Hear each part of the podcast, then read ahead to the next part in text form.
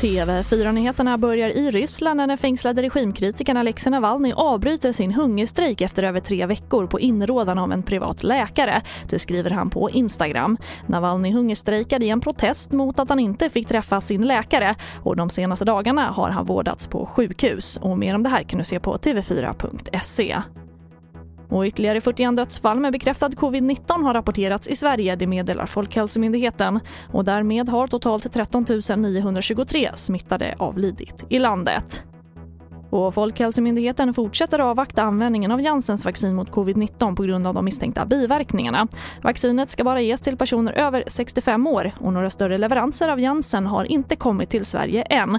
Och myndigheten bedömer att sextiofem-plussare kommer att få sprutor av de andra godkända vaccinen innan dess.